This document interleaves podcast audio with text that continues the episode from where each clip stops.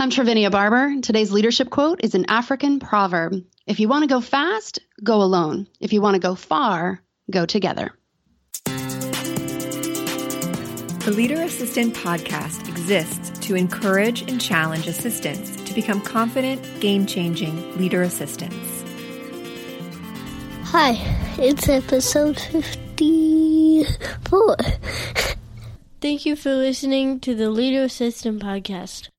Hi, friends. Thanks for tuning in to episode 54. I'm very excited to share some tips on remote working, uh, virtual assistants from Trivinia Barber. But before we jump in, wanted to share a word about my sponsor for today's episode, uh, which is Savoya. Savoya provides best in class executive black car service, and they're purpose built to support today's executive assistant. They know that changes to your executive's schedule set off a flurry of activity in your schedule. That's why they've created solutions that keep everyone seamlessly connected, from booking to final destination and beyond. Because ever-changing plans are a big deal. You can go to savoya.com slash leader assistant or call 866-916-3081 to book some ground transportation for your executive. And just to reiterate, uh, especially in these times where um, all coronavirus stuff's going on and people are worried about cleanliness and safety and security. Uh, Savoya does a great job getting your executive to and from their destination um, with clean, safe ground transportation. So again, savoya.com. That's S A V O Y A dot com slash leader assistant or call 866 916 3081 to learn more. All right, let's jump into this episode. Hey everyone, thanks for tuning in to the Leader Assistant Podcast. It's your host, Jeremy Burrows, and today I'm excited to chat with Trivinia Barber. Trivinia, how are you? Hey, I'm doing well, Jeremy. Thanks for having me. So, Trivinia, you are the founder of Priority VA. Tell us a little bit about what you do with Priority VA. Yeah, so we help entrepreneurs basically clone themselves, right? We want to help people find their perfect match assistant so that they can grow and scale their businesses with momentum. So we've uh, been in business about almost eight years, got about 83 subcontracted virtual assistants that we place with clients all around the world. Awesome. And what made you kind of decide to start your own business and specifically in the VA world? Yeah, so, you know, I actually started this about 16 years ago when I worked in corporate, worked for an anesthesia group, and started talking to my bosses about working from home, which they thought was a terrible idea until I got pregnant and I was going to take five months of maternity leave. And then all of a sudden, working at home became a viable option. and so I started that, did that for many years. When my husband and I adopted our third child, we uh, we decided I needed to be part time and all virtual, and so I did that. That worked for many years until they got bought out by a national company. And when they asked me to come back into the office, at that point I knew, nah, it was my, it was time for me to break out on my own. And so that's how I got connected with another company who actually placed me with some uh, clients. Through that, I started working for a little bit with Michael Hyatt. Um, through him, met Amy Porterfield, and the rest is kind of history. From there, everyone started kind of knocking down my door, asking for virtual support, and that's when the entrepreneurial light bulb went off that said, "I think I might be able to have a business here." Hmm. So, what was the maybe the moment that you you, you know, you said you thought the light bulb went off where it's like, oh, I think I might have a business here. What was the moment where you're like, okay, I really do have a business here? you know, so it was really interesting. Back when I worked for the anesthesia group, I would onboard physicians into the medical practice, right, and get them connected with the hospitals and stuff. And I'd come out of an office and the doctor would leave and I'd say, well, that guy's not going to work. And they'd be like, what? What are you talking about? And then sure enough, a few months later, you know, he's like in a parking garage of a hospital with a needle in his arm, addicted to fentanyl, right? And so everyone would be like, how did you know that? And so really that's what happened was I started using those kind of spidey sense skills when uh, people would ask me, do you know anybody that can support me? And I started just asking them deeper questions about who they wanted on their team, not simply what they wanted done. And that was that light bulb moment of like, people are asking the wrong questions. They're trying to just get tasks done But if they want to build a team that's going to let them go far, they need the right person on their team. And so that was really the moment after I did it about three or four times for free for people. I started thinking like, what if I charged for this? When I started charging, I, it was really low. I charged like $47 to match people. Now we're in the multiple thousands to do that. But uh, it was a really eye opener for me that you could actually make money doing something you were really good at. Hmm, that's awesome. So let's take a step back a little bit. What was your very first job, and what skills did you learn in that job that you still use today as you run your own company? My first job was so lame. I uh, I slung burgers and nachos at Colorado National Speedway. It's like a racetrack, mm. and uh, yeah, I was like helping sell nachos and make cheeseburgers for people. And what I learned from that is that if you looked people in the eye, they tipped better. And I, I just sounded so weird, right? But I would hand someone their burger or hand them their nachos and it'd be like, have a great race, you know, and just really look them in the eye. And they'd always be like, no, keep the change, keep the change. and so how does that work for me in my business now? I think the biggest thing is that I still – treat people as people. You know, I think as we've grown our business, it's really easy to put everything on automation and to try and like extract yourself so far from the business that you lose relationship. And it's been um, honestly to my detriment sometimes that I go all in on relationships. I get burned sometimes in doing that. But what I found more than anything is that that looking people in the eye, whether it's virtual or not, right? But just putting a, a, a real impetus on the relationship has served me so well. So that's interesting. So I kind of good transition to a question I wanted to ask you. So you worked with you said Michael Hyatt and Amy Porterfield, who are both um, fairly well known, especially in some circles um, of business and online world. Um, so you, I'm guessing, I'm going to assume, um, because of their online presence and um, you know kind of your role that you probably didn't get to look a lot of people in the eye. It was a lot of online interactions. Correct. Um, so how did you keep kind of that human uh, relationship element from the online side of things? Yeah, I think it's all in the way that we communicate, and and whether it was in an email or in a, a Loom video. Now, back in the day, I'd be making QuickTime videos because they didn't have Loom yet, but making videos that just answered people's questions that said, Hey, Bob, I know you'd really like to meet with Amy this weekend. She's unfortunately, you know, completely booked up, but here's what I can tell you, right? And then I would give them a little bit of value based on something that they had asked in their question. And so what that did was that that helped them feel heard because that's honestly what anybody wants, whether it's a customer service chat that you're reaching out to some bot on Facebook or it's an actual email or human to human interaction on Zoom. We just all want to be heard. And so that was the biggest thing I think that anyone can take away in their business, especially when you're saying no. You've got to make sure that you model that you hear them, that you acknowledge their request, that you help them understand why it can't be met without giving them fluffy excuses of Michael's too busy. Because no, Michael's probably not too busy. He, you're just probably not high enough on the totem pole to actually get a meeting with him. You know what I mean? So we, if we're just honest about it and help them understand how they can still achieve value without that face-to-face interaction with some high-profile client, it helps them feel like they weren't just blown off or ignored. Hmm. So, what's maybe a practical um, tip on how to say no in a kind way? I, I think again, it, there's this model that we that we look at, uh, and it's called care.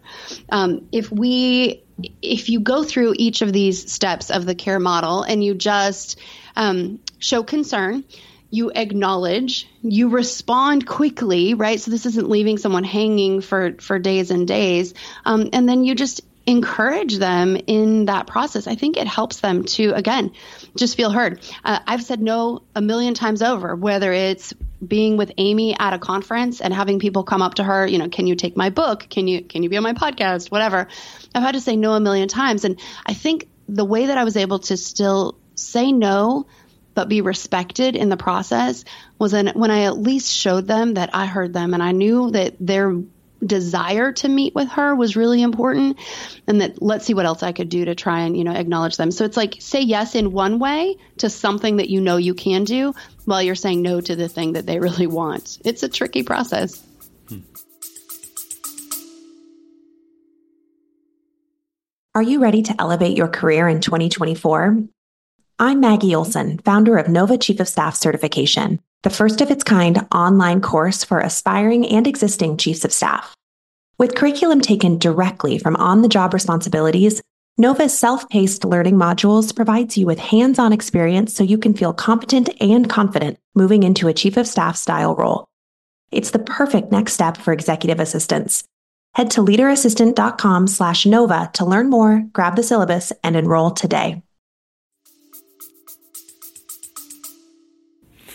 So, speaking of being in a conference um, with somebody like Amy who had, you know, was probably speaking at that conference or running that conference, what I've, I've had a, a lot of assistants reach out, and I've experienced this as well. Um, where you can kind of be dehumanizing at times when people keep coming up to you and um, you know humans keep coming up to you but they don't want you they want your executive so you know i kind of did an informal little social media survey and had hundreds of assistants reach out and you know post and comment and a few of the main examples of the way that they felt dehumanizing um, interactions at times where I'll, I'll just share a few of them. So people ask how your executive is doing, but they don't ask about you. People befriend you to get closer to you, to your executive. Uh, so-called friends are nowhere to be found when you switch companies or get a new executive. So, is there anything like that that you experienced, or um, yeah. do you have any tips on uh, maybe a story about something you experienced in yeah. that realm, and then how you can kind of help others deal with it? For sure, Jeremy. I was at Traffic and Conversion Summit. I remember it was, uh, so I think it was like in, oh gosh, maybe it was like March, right? If I, if I remember correctly. And I had literally stopped working for Amy to go all in on my own business uh, in February. So it was, I mean, we were just weeks out of this transition. And I went to traffic and conversion as a student for my business, right? Amy was there uh, as a guest. She was coming as a student too, and she had, you know, her her team around her. And uh, I was at traffic and conversion, and all of these people kept coming up to me Trivinia, Trivinia, hey, how are you doing? Where's Amy? And I was like, I don't know where she is, right? And so we had made the announcement that I was leaving and stuff, but yet people were still very much recognizing me and wanting her. And I ended up posting on Facebook and Instagram because a lot of Amy's followers would then follow me. Mm-hmm. And I I just posted a picture of her and I said, I don't know where she is. I was so irritated and a little wounded, honestly, because it was it was that exact feeling that people weren't interested in building a relationship with me. It was just I was one step closer to Amy. But here's what I learned from that. There were people that absolutely came up to me and were like, I heard that you were leaving Amy. Like, we're so sorry to see you go. What is coming up next for you? And those few. Now, out of the probably 50 people that came up to me at that event, maybe seven or eight of them said this. Okay. But those seven or eight were absolutely definitely interested in what I was doing. They were like, how can I help if there's anything I can do? Like they were interested in me. And so that's, I think, the balance there. There are 100% going to be people that they don't give a rip about you. They just, you are one stepping stone away from the executive. That is all that they care about. And you just got to kind of know that. Some of this is building a little bit of a buffer around kind of your heart a little bit, right? You've got to guard your heart a bit just so that you can not be totally devastated by it. Uh, another thing that I think I've I've seen happen is that people who were friends with me while I was in that season of my life, they still follow me online and they'll still comment online. It's not as frequent, right? It's like it's like when you meet someone in high school and you're really great buddies with them and then after school you kind of fall away similar thing we just gotta like not take it personally and, and just realize your people are gonna stick with you whether if they were there for you they're gonna follow you wherever you go that's great. Great advice. Love it. So, okay, let's chat about virtual slash remote assistants. What are maybe a couple cons to having remote workers that you've seen? I'd say the biggest con is that building a culture takes way more intentionality than it does when you're in an office right? So there's these natural ebb and flow moments that come when we're in person with someone. You're working late together and it's like, hey, do you want to go get a drink after? Right? Like, hey, I'm going to go to Dunkin' Donuts and get some coffee. Do you want to come with me? There are these natural moments, but when you're working remote or distributed, that is much more challenging to do. And so you have to be incredibly intentional about building relationship.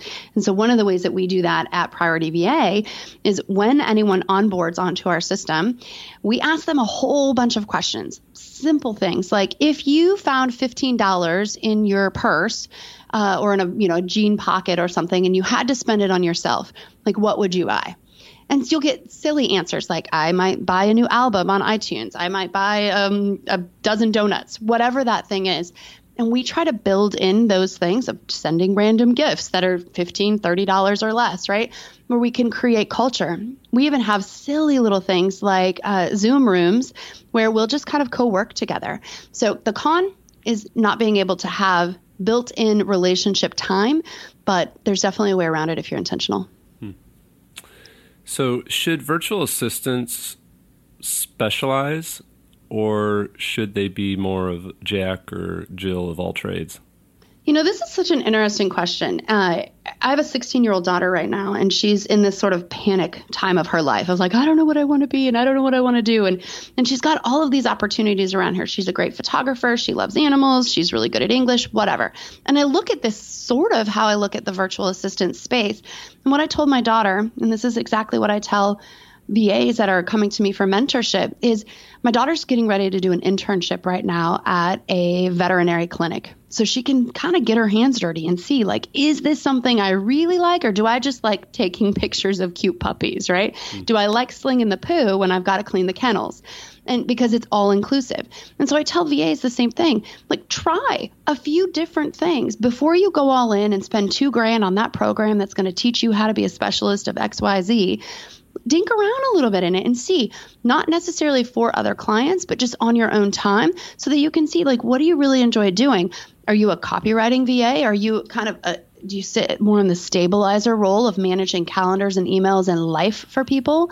So i think you've got to play around and then yeah definitely go all in on whatever fills you up because if you're hiring or if you're working for a job simply because you're interested you know you're affordable to that person and you're available to start right now that's very different than going in for a position where you are passionate, where you have a purpose in that company and you are proficient to do the things that the executive needs. It's just a very different uh, situation. And that lends itself to more long term collaborative support instead of you just being a cog in a wheel that's like checking a box. Because then as soon as they can get someone to check that box for cheaper, they're going to do it. So, are you just kind of saying that most assistants, most people should try to do a little bit of everything and then kind of let that inform where they should then specialize? Yeah, absolutely. Unless you know you've got an amazing skill set from the get go. If you are like tech ninja and you know WordPress and you know you can code and do CSS and PHP, then oh my gosh, go do that if you enjoy it. Right. right? But if you're not sure, if you're like, do I want to do I want to be setting up events for people or do I want to be managing a whole team of customer service people for a large executive with, you know, eh, 500,000 followers or whatever. Like you've got to kind of figure out what you want to do. And I don't think you get to do that if you just go down one lane and never look over your shoulder. You know, if you're just like driving right ahead. At least that's what I found in my own experience and with the 83 contractors that we have working for us. We've got some that came to us initially with a very wide skill set and then through our training and our processes that we put them through, they're like, oh my gosh, this is my lane. Like, this is where I shine. And I want to do nothing but book travel and complex itineraries for executives that do nothing but travel all day. Like, hmm. they sort of find what fills them up. Awesome. So, do you think it's easier to move from a traditional in office full time EA job to a VA job or vice versa?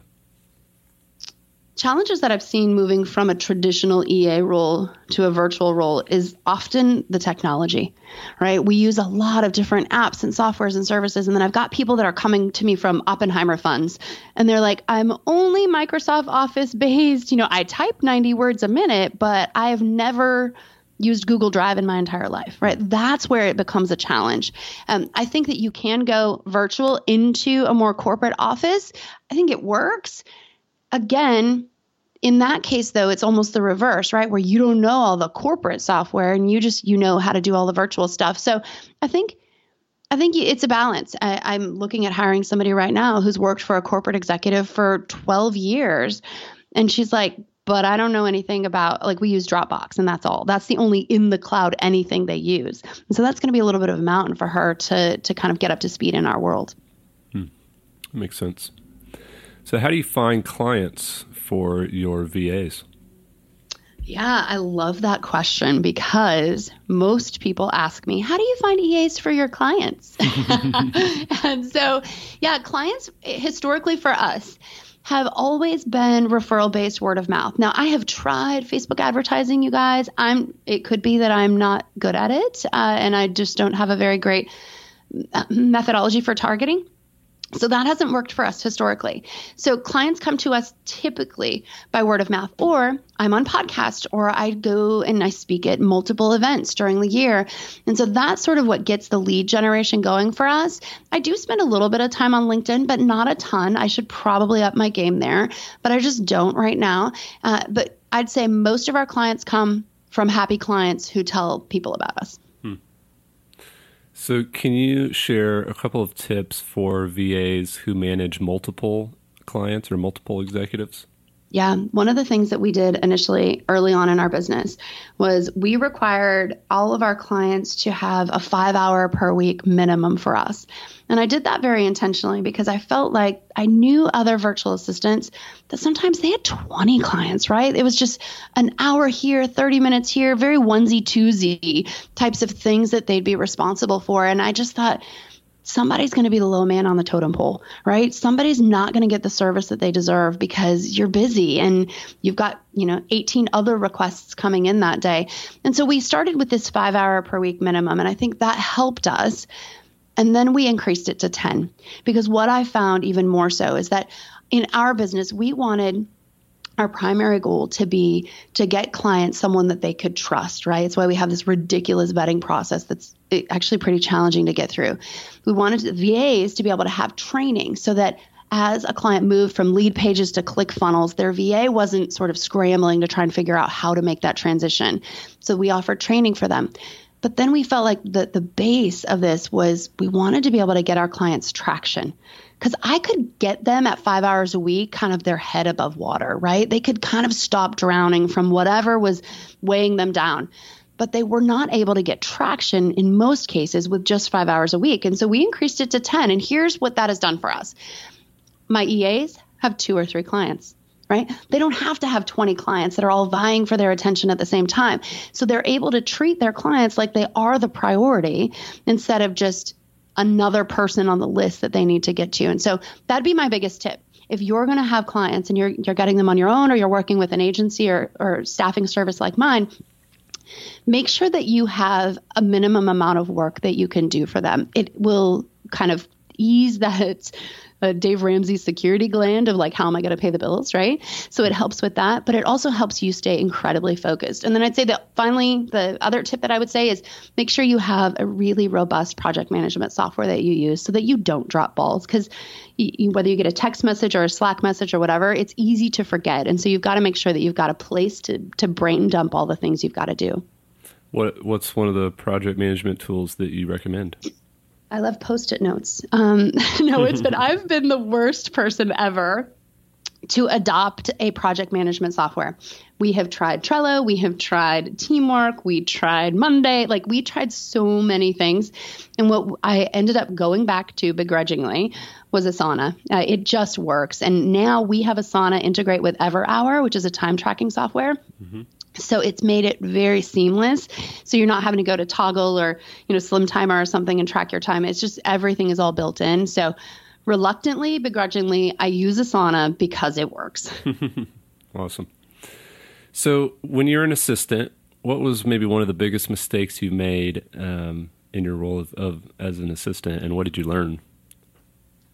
I will humbly say that when I started, I really struggled in a remote capacity of owning my my crap right? Uh, i mean because i've made mistakes. I've done i've done things that uh, maybe weren't timely or I, I was i was too busy and my priorities were a little bit messed up.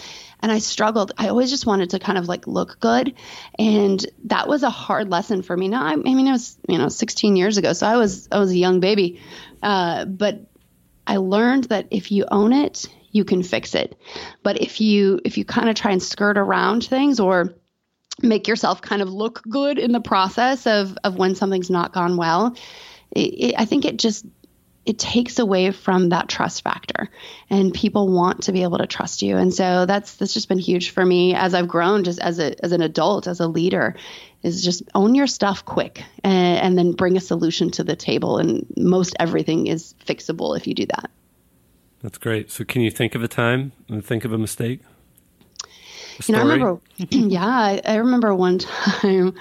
Uh, I mean, I owned this one. I was bawling like a baby. But one time, I sent an email out uh, via Infusionsoft for Amy, and it was this promotion that we were running. We were super excited about it, and I, you know, double checked it. I made sure the links were. I mean, I was so. I always used to get so nervous sending things out of Infusionsoft as broadcasts, and so I sent this email, and then I get a text from Amy, and she said, I just got a reply to one of our emails to my personal address. And I said, that's weird, you know. So I kind of hop in and I start looking around. I sent the email from her private email address in Infusionsoft. And then all of a sudden, she was getting hundreds of responses back to this email because they were super excited. Like Amy was talking to her, and it wasn't the like info at you know Amy Porterfield email address. And I was dying. I mean, there, I couldn't go back on it. I couldn't fix it, you know. And it caused such a mess for us. We had to, you know, change her email address so that you know. 200,000 people wouldn't have her private email anymore. Oh, it was terrible. Um, but here's what I learned from that actually was all about leadership. I made a mistake.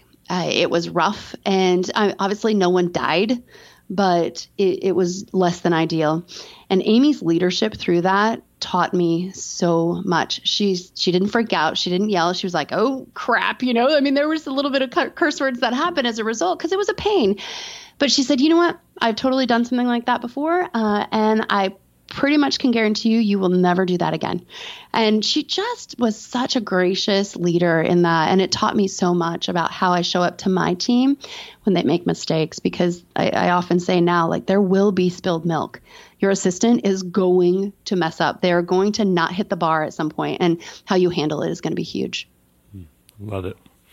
So, talking about the executives a little more, do you have tips for executives who struggle to give up control of their calendar or their inbox or their travel booking, etc.? Yeah, I, I think that it is it is absolutely control.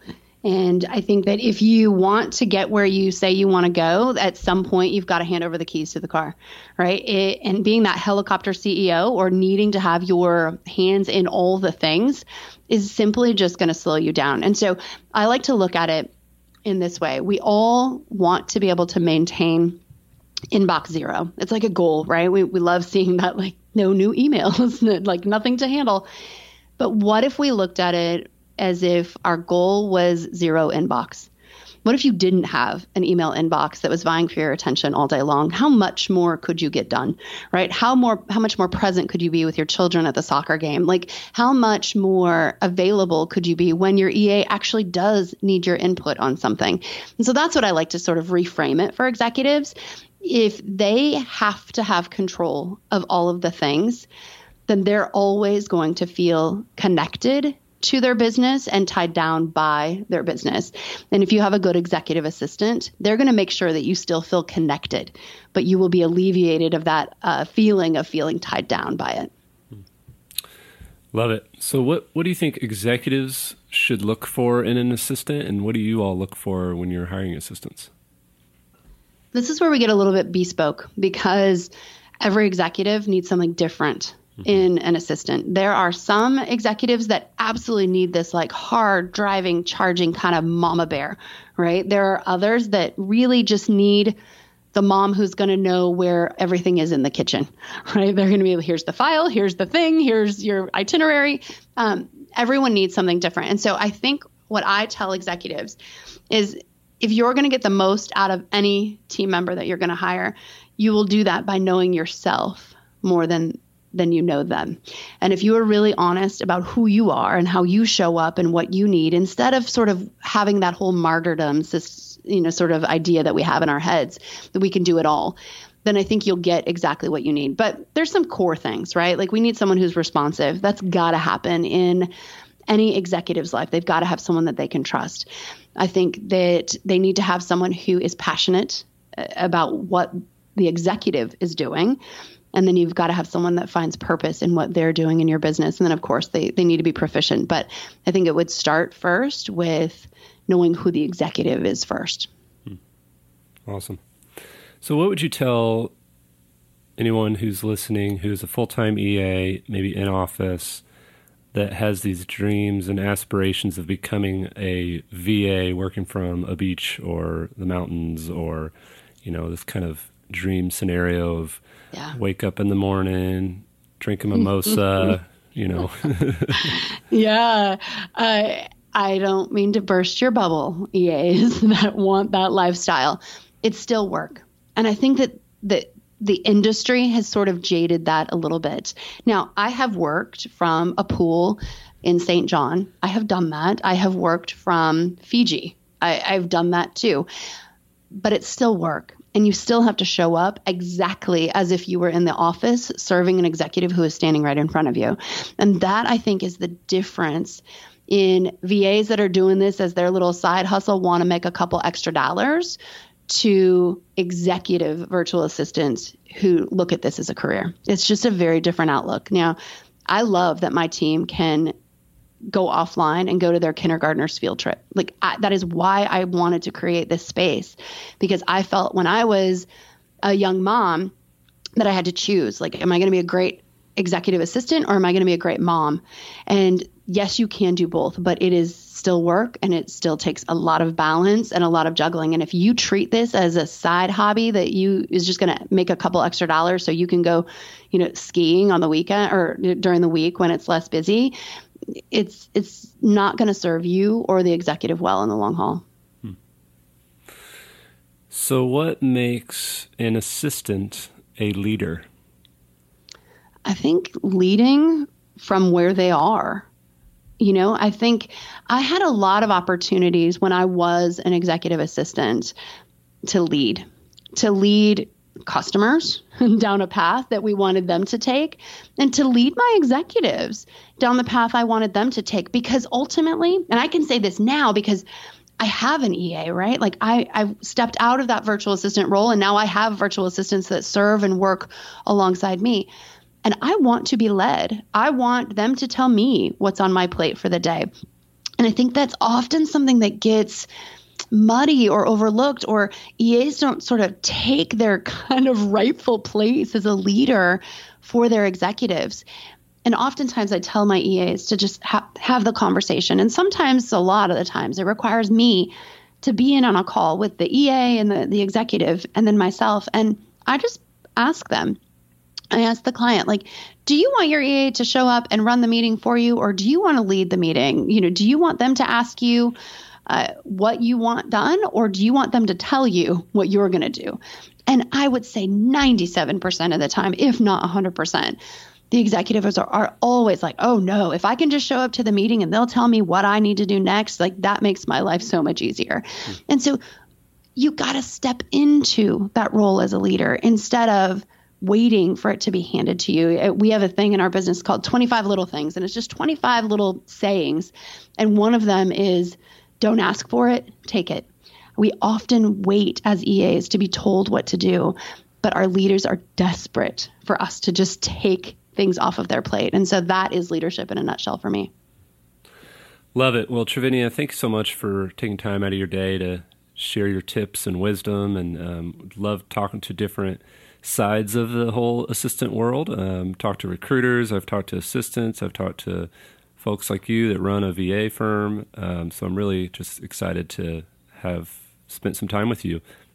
Yeah, absolutely. Thanks for having me. And I just wanted to take a couple minutes to let you kind of share what you're up to, where we can find you online, um, maybe some links. Uh, you've got a podcast, I hear. Uh, just yeah. kind of tell us how we can support what you're doing.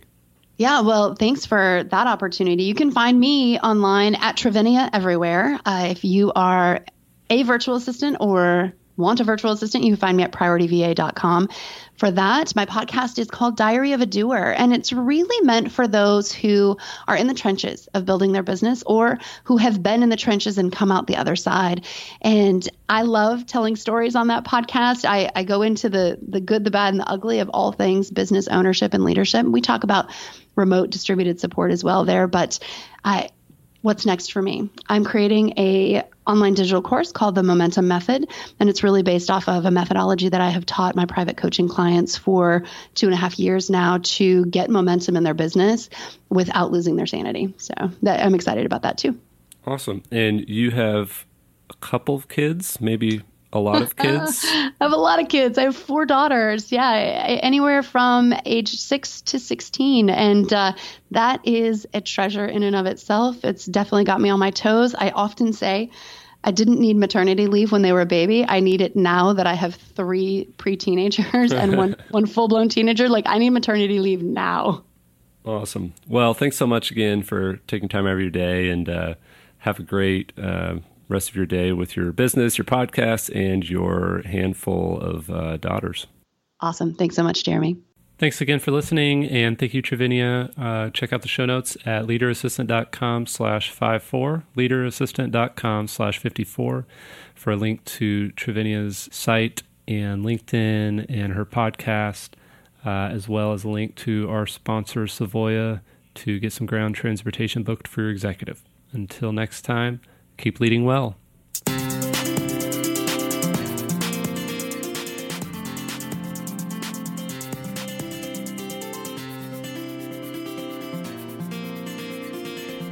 Please review on Apple Podcasts. GoBulls.com